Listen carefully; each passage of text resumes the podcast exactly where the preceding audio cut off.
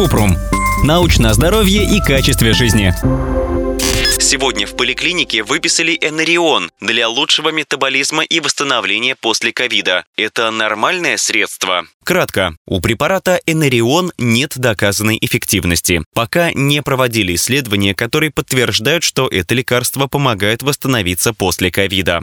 Подробно. Действующее вещество энериона – сульбутиамин. Это производная тиамина или витамин В. Считается, что сульбутиамин повышает уровень тиамина в головном мозге и может улучшить память и помогает при слабости. Но нет убедительных научных доказательств, которые это подтверждают. В США сульбутиамин не считается лекарством и внесен в список пищевых добавок. Нужны дополнительные исследования, чтобы изучить эффективность энериона для реабилитации после ковида.